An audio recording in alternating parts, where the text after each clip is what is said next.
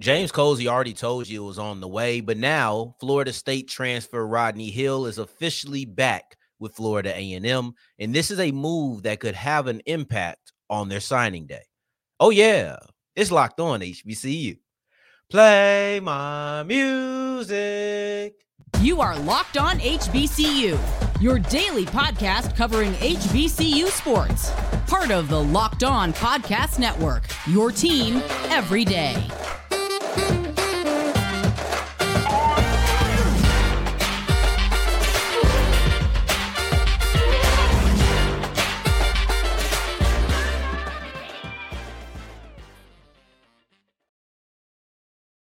What's going on, family? Welcome back to another episode of the Locked On HBCU Podcast, your number one daily one-stop shop for everything HBCU athletics, Monday through Friday, part of the Locked On Podcast Network, your team every day. And I, of course, Sam Darian Gray, a.k.a. the Mouth of the South, Texas Southern alum and former TSU Herald Sports editor and current contributing writer at USA Today's Saints Wire. Thank you for going on this journey with me, making Locked On HBCU your first listen of the day, every day. And remember, just because the mic cuts off does not mean that the journey is over. It just means it's time to follow me on Twitter at South Exclusives, starts with an S and ends with an S. Today's episode brought to you by FanDuel. Go to FanDuel.com/LockedOn to make every moment more. And if you're new to FanDuel, then you'll get $150 back in bonus bets anytime you put down a $5 bet, win or lose. We'll wrap up today's episode of Locked On HBCU with a look at Clark Atlanta men's basketball team because they are on fire. Prior to that, Texas Southern just had a big-time victory over Alabama State. And what was the difference in a one-point game? However, prior to any of this, we'll look at Rodney Hill, who is officially back in the fold for Florida A&M.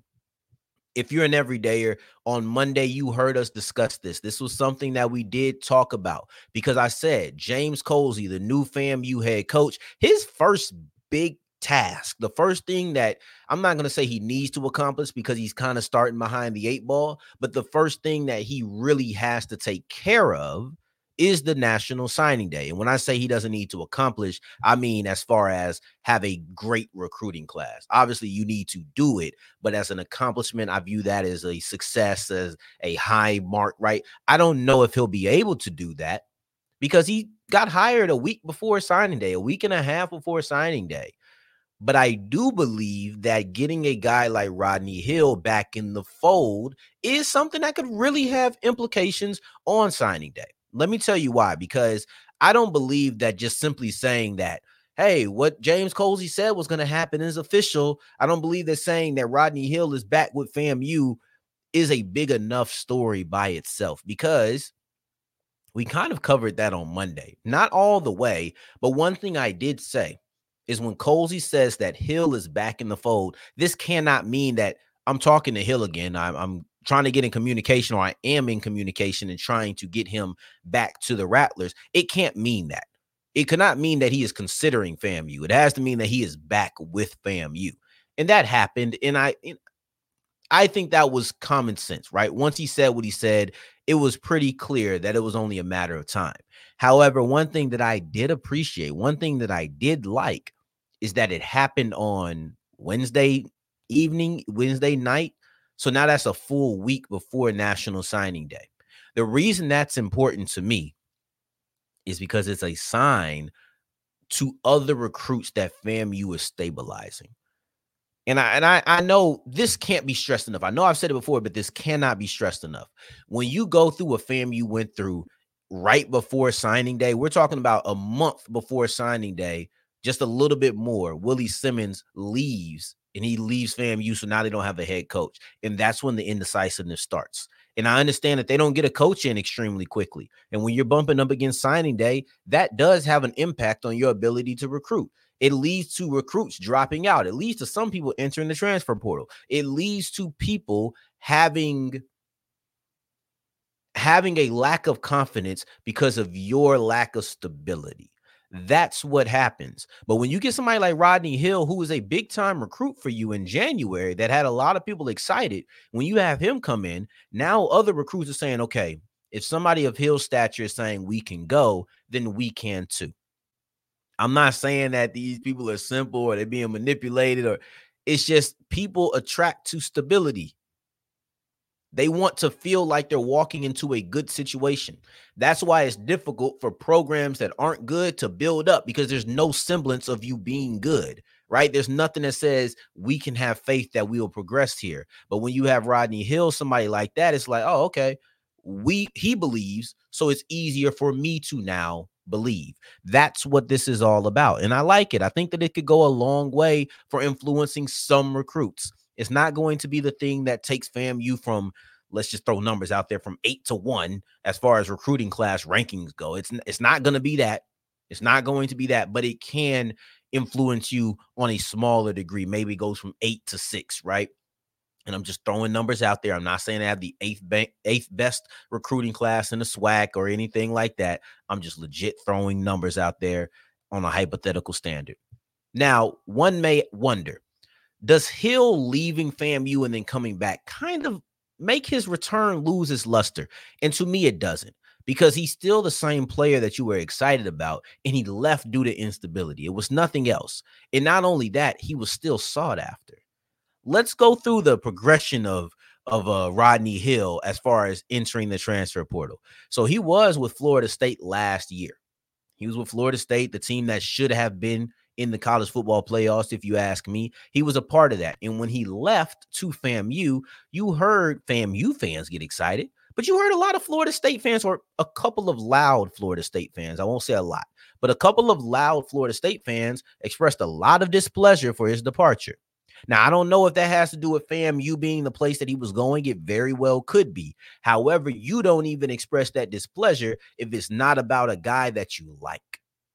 So it very well could be you went to FAMU, but it's Hill still, right? If some guy who was just some Rudy Poo went to FAMU, trust me, those Florida State fans would not have came out and said what they said about Hill, about some scrub player. Anyway, so Florida State fans felt a certain kind of way about his departure. You look at FAMU fans who are excited. Then you look at when he leaves, he goes and commits to Miami. He was a preferred walk-on. He wasn't a scholarship player, but still, he was coming on to Miami. So now you have just a lot of excitement. He's bouncing around the state. Clearly, he wants to stay within Florida. But when you look at where Rodney Hill has been, it's clear that he is a player that does hold value. So his departure and then return to FAMU should not take off a little bit of the luster, right? This should still be a big move. This should still be a move that you're very excited about. So I wanted to go ahead and line that up, because I do believe that this is a big deal and we should revisit. It's more than just him being back in the fold. It's about what he can do for other people. He can recruit other guys. Also, very quick note, shout out to Coach Smith, Ryan Smith. He is now gone. He has decided to leave FAMU. I think he's going to go to Murray State. Murray State still doesn't have a defensive coordinator. It was once reported that he was going to be their DC. Then it was like, oh, no, he's not. Then we seen him on the list that was leaked about potential head coaching candidates, and now he's leaving FAMU. This just tells me he was staying in case he could get the head coaching job. If not, he was going to move on. And that moving on, to me, if I had to guess, it'll probably be Murray State, because I don't think that that just came out of nowhere. So shout out Smitty Rock. Shout out Coach Smith. Congratulations on everything you've done at FAMU. Good luck wherever you end up, whether it's Murray State or elsewhere. So I just wanted to highlight that while we were still talking about the Rattlers. But let's move forward and look at Texas Southern, because we ain't talking about football anymore. We're looking at basketball. And this is what TSU does well. And they were able to edge Alabama State in a very close contest. But what was the difference maker in a one-point game? We'll answer that question and break it down as we continue with Locked On HBCU. Today's episode is brought to you by FanDuel. And go to FanDuel.com/LockedOn to make every moment more. We're only a week away from the big dance. We're only a week away from the most bittersweet moment in all of professional sports. And that is the Super Bowl, because it is the biggest game, but also a marker of the end of the season, but it's also a time for you to make a little bit of money on FanDuel. It's your last opportunity to make money on football until next August rolls around. So I would tell you, go to FanDuel.com/lockedon and make every moment more. And if you're just now taking my advice, which means you're new to FanDuel, you get $150 back in bonus bets. That's $150 back in bonus bets, win or lose, whenever you put down a $5 bet. So if you put money down on the Chiefs and the 49ers win, then you're still going to get that $150 back. It does not matter. All you have to do is go to FanDuel.com/lockedon. Make every moment more.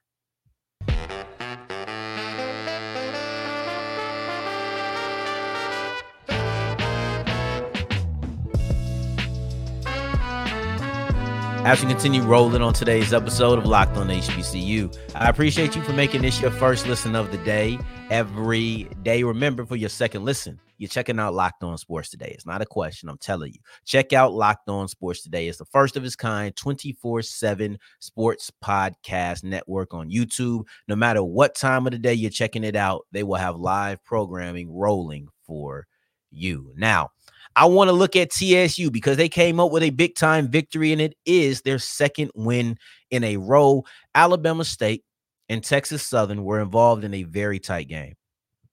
Every day on yesterday's episode, I said I wanted to look at this game. There was three major SWAC men's basketball outcomes on Monday. It was a ridiculous day of games for the conference, just to be honest with you, right? You had UAPB versus Grambling, men and women. You had TSU versus Bama State, which I'm about to look at. And you also had Jackson State versus, who was it? Jackson State versus FAMU. You had Alcorn versus Bethune. This was a big day as far as SWAC basketball goes. But the last one of the week that we want to carry over and look into Saturday afterwards, or man, we probably won't look too much into Saturday. But it's TSU versus Alabama State, because this was a game that was decided by 1 point, 56 to 55. Pretty good defense being played in the game, but my Tigers won, and it's all because of the free throws. The free throws are what made a difference, and it's not pretty, it's not sexy to talk about, but it's free throws. It's stepping up at the line with nobody in your face. I won't say any pressure, but nobody in your face, and just knocking down shots. It's the fact of who had free throws, a lot of them who didn't have free throws. That's really the biggest difference, but it's not only the difference in mass numbers, it's when these numbers come up. So TSU in the last 6 minutes didn't score a bucket. They didn't shoot from the field and make a single bucket. After making a three with 6:13, I believe, left on the clock, they then proceeded to miss their next four shots in a row, a couple of threes, a couple of layups. They just couldn't score, not from the field. And then you look at that last minute of the game. They went scoreless for a little over 5 minutes. And in those last minutes, those last 60 seconds, they knocked in four free throws to be able to come up from behind and still win this game. So that's a time aspect of it. That's looking at it and saying, oh, these are timely free throws that changed the game. But when you look at it, because that first what got my attention, then I say, okay, well, how many free throws were taken by each team throughout the game? Now, this is where it gets really interesting. Alabama State shot 9 of 11 from free throw. TSU shot 18 of 23. They both shot exceptionally. Both of these players, or both of these teams, made most of their free throws when they went up to the charity line. Like, you got to acknowledge that. But the thing that stands out is TSU had double the amount of attempts and double the amount of takes. Yeah, that's a difference maker, right? Because in games like this, you're looking for the one discrepancy between the team stats, and this is it. This was the difference maker. This was the thing that was unlike everything else on the board. Three-point shooting wasn't that far off as far as makes. You look at field goal percentage, not that far off, but then you get to free throws, and you have 9 of 11. Versus 18 of 23. Matter of fact, when you look at Alabama State's full game numbers, 9 of 11, those are just the numbers for TSU in a half, literally. TSU shot 9 of 12 in the first half from the free throw line. They shot 9 of 11 in the second half. They continuously got to the stripe, and they continuously made their stripes. I mean, made their free throws, excuse me. So Bama State shot 4 free throws in the second half, and their last attempt was 13-19. I won't even begin to tell you how many free throws that TSU shot in that time frame, because it's not as important as when they shot them. It's not as important as the most critical time. There we go. That's what I'm trying to say. I won't tell you how many they shot in the last 13-19, but when you look at the last four free throws that they took and made all came in the last minute, and they needed to make every single one of those. So for TSU to make 4 free throws in the last minute of the game, and it to not be playing the free throw game, right? Because the free throw game is when you're up and the team keeps fouling you, hoping that you miss free throws so that they can make shots and they can clear up, kind of catch up on the deficit. TSU was the one in the deficit. TSU was the one that was trying to catch up. They did a good job playing defense and making contact to be able to get to the line. That was their recipe for success in the last 50 some odd minutes. That's when they won this game. So that's a massive gap, and it's the thing that I have to point at that was the reason or the catalyst for their comeback. Now, when you look at the SWAC, and I'll briefly refresh you, because TSU is in a very unique position in the SWAC. And this is what I mean when I say we're going to slightly look towards Saturday, because it's really not a conversation about Saturday. But TSU is 4th in the SWAC right now at 5-3. 1 through 3 is 5-2. They all have that same conference record. 5 through 8 is all 4-3. They have that conference record. TSU has played one more game than everybody else, and they sit right there in the middle. They're the only team that has a solidified spot in the conference. Yes, I could go through and look at 1 through 3 and say, okay, what's the tiebreakers right now? How do you break that up and chop that up? 5 through 8, they're all 4-2. How do I chop that up? Can I get somebody at 5? Can I get somebody at 6 and 7? Like, I could do that, but it's essentially like talking about playoff seeding in week 3 of the NFL.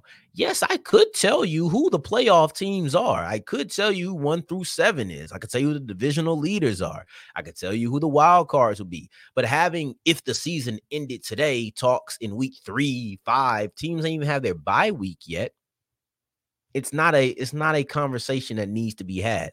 That's how I view chopping up. It's too many teams in this conference tied at the same mark with too much time left in the season for me to come on here and just, divide them up. But the one team I don't have to do that for is TSU. They'll play Saturday against PV. That'll be a big game because it's PV.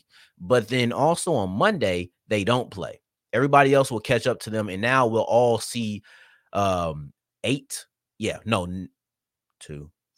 So it'll be 9 teams, right? Or 9 games played, excuse me. Then we'll really see where TSU sits. But as of right now, they're the barrier between the teams that are 1 through 3 and 5 through 8. So I'll be very interested to see where TSU stands after this. They'll have to beat PV to be on the positive side of it at the end of the day. Because I think it is, once again, it's too many teams to guess, but they'll be no lower than 4 if they're able to beat PV. So that's the way that I'll look at it, because I'm not breaking down these tiebreakers. Now, as we continue, TSU is on a 2-game win streak. Pales in comparison to Clark Atlanta, who has won 9 games in a row and absolutely are on fire. And we'll look at that as we continue with Locked On HBCU.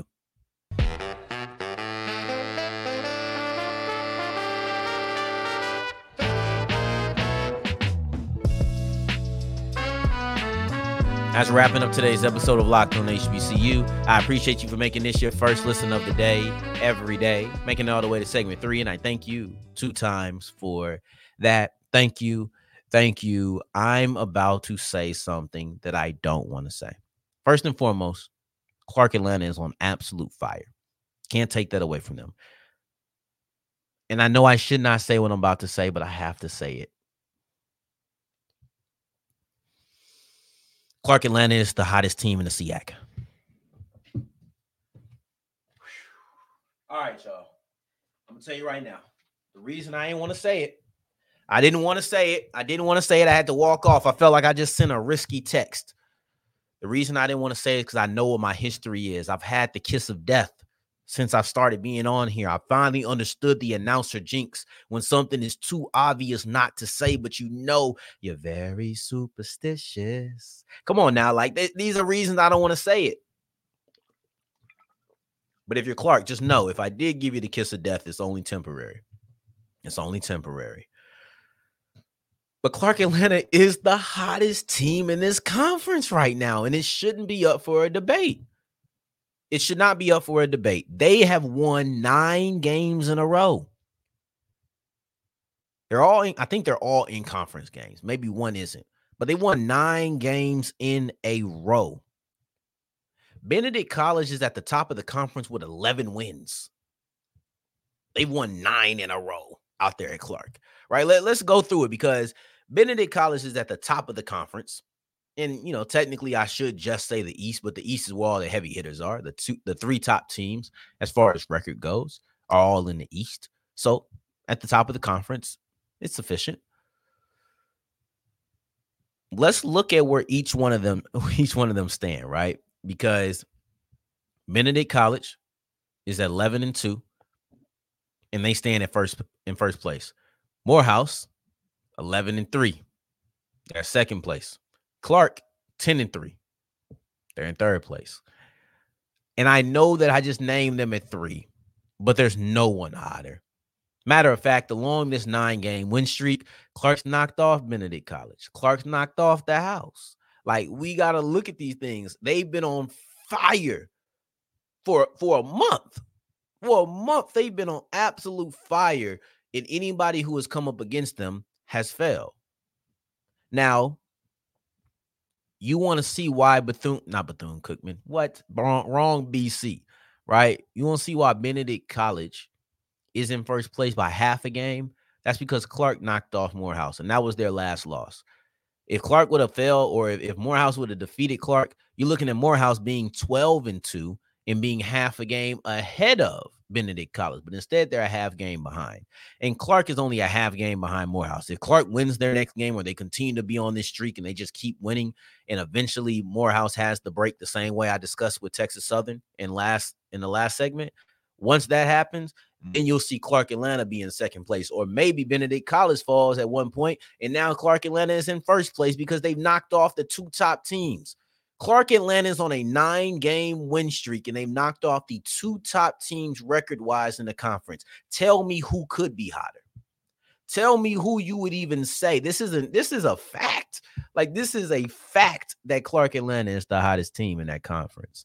And I bring back a quote that Clark's coach said. Coach Jordan said after beating Benedict College, quote, talking about his own team, "That team tonight was the team that started off 6-0.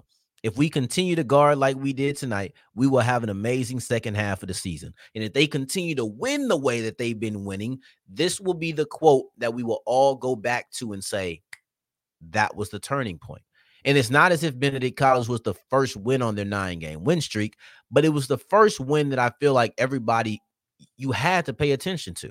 Benedict College was 8th in the nation, I believe, at the time, undefeated. That changed a lot. Yeah, then they went to lose to Morehouse the next game, but Morehouse didn't do it first, right? They say when you're fighting, they always catch the guy who's second. But when we're talking about achievements, we always keep our eyes on the person who did it first, and that's Clark Atlanta.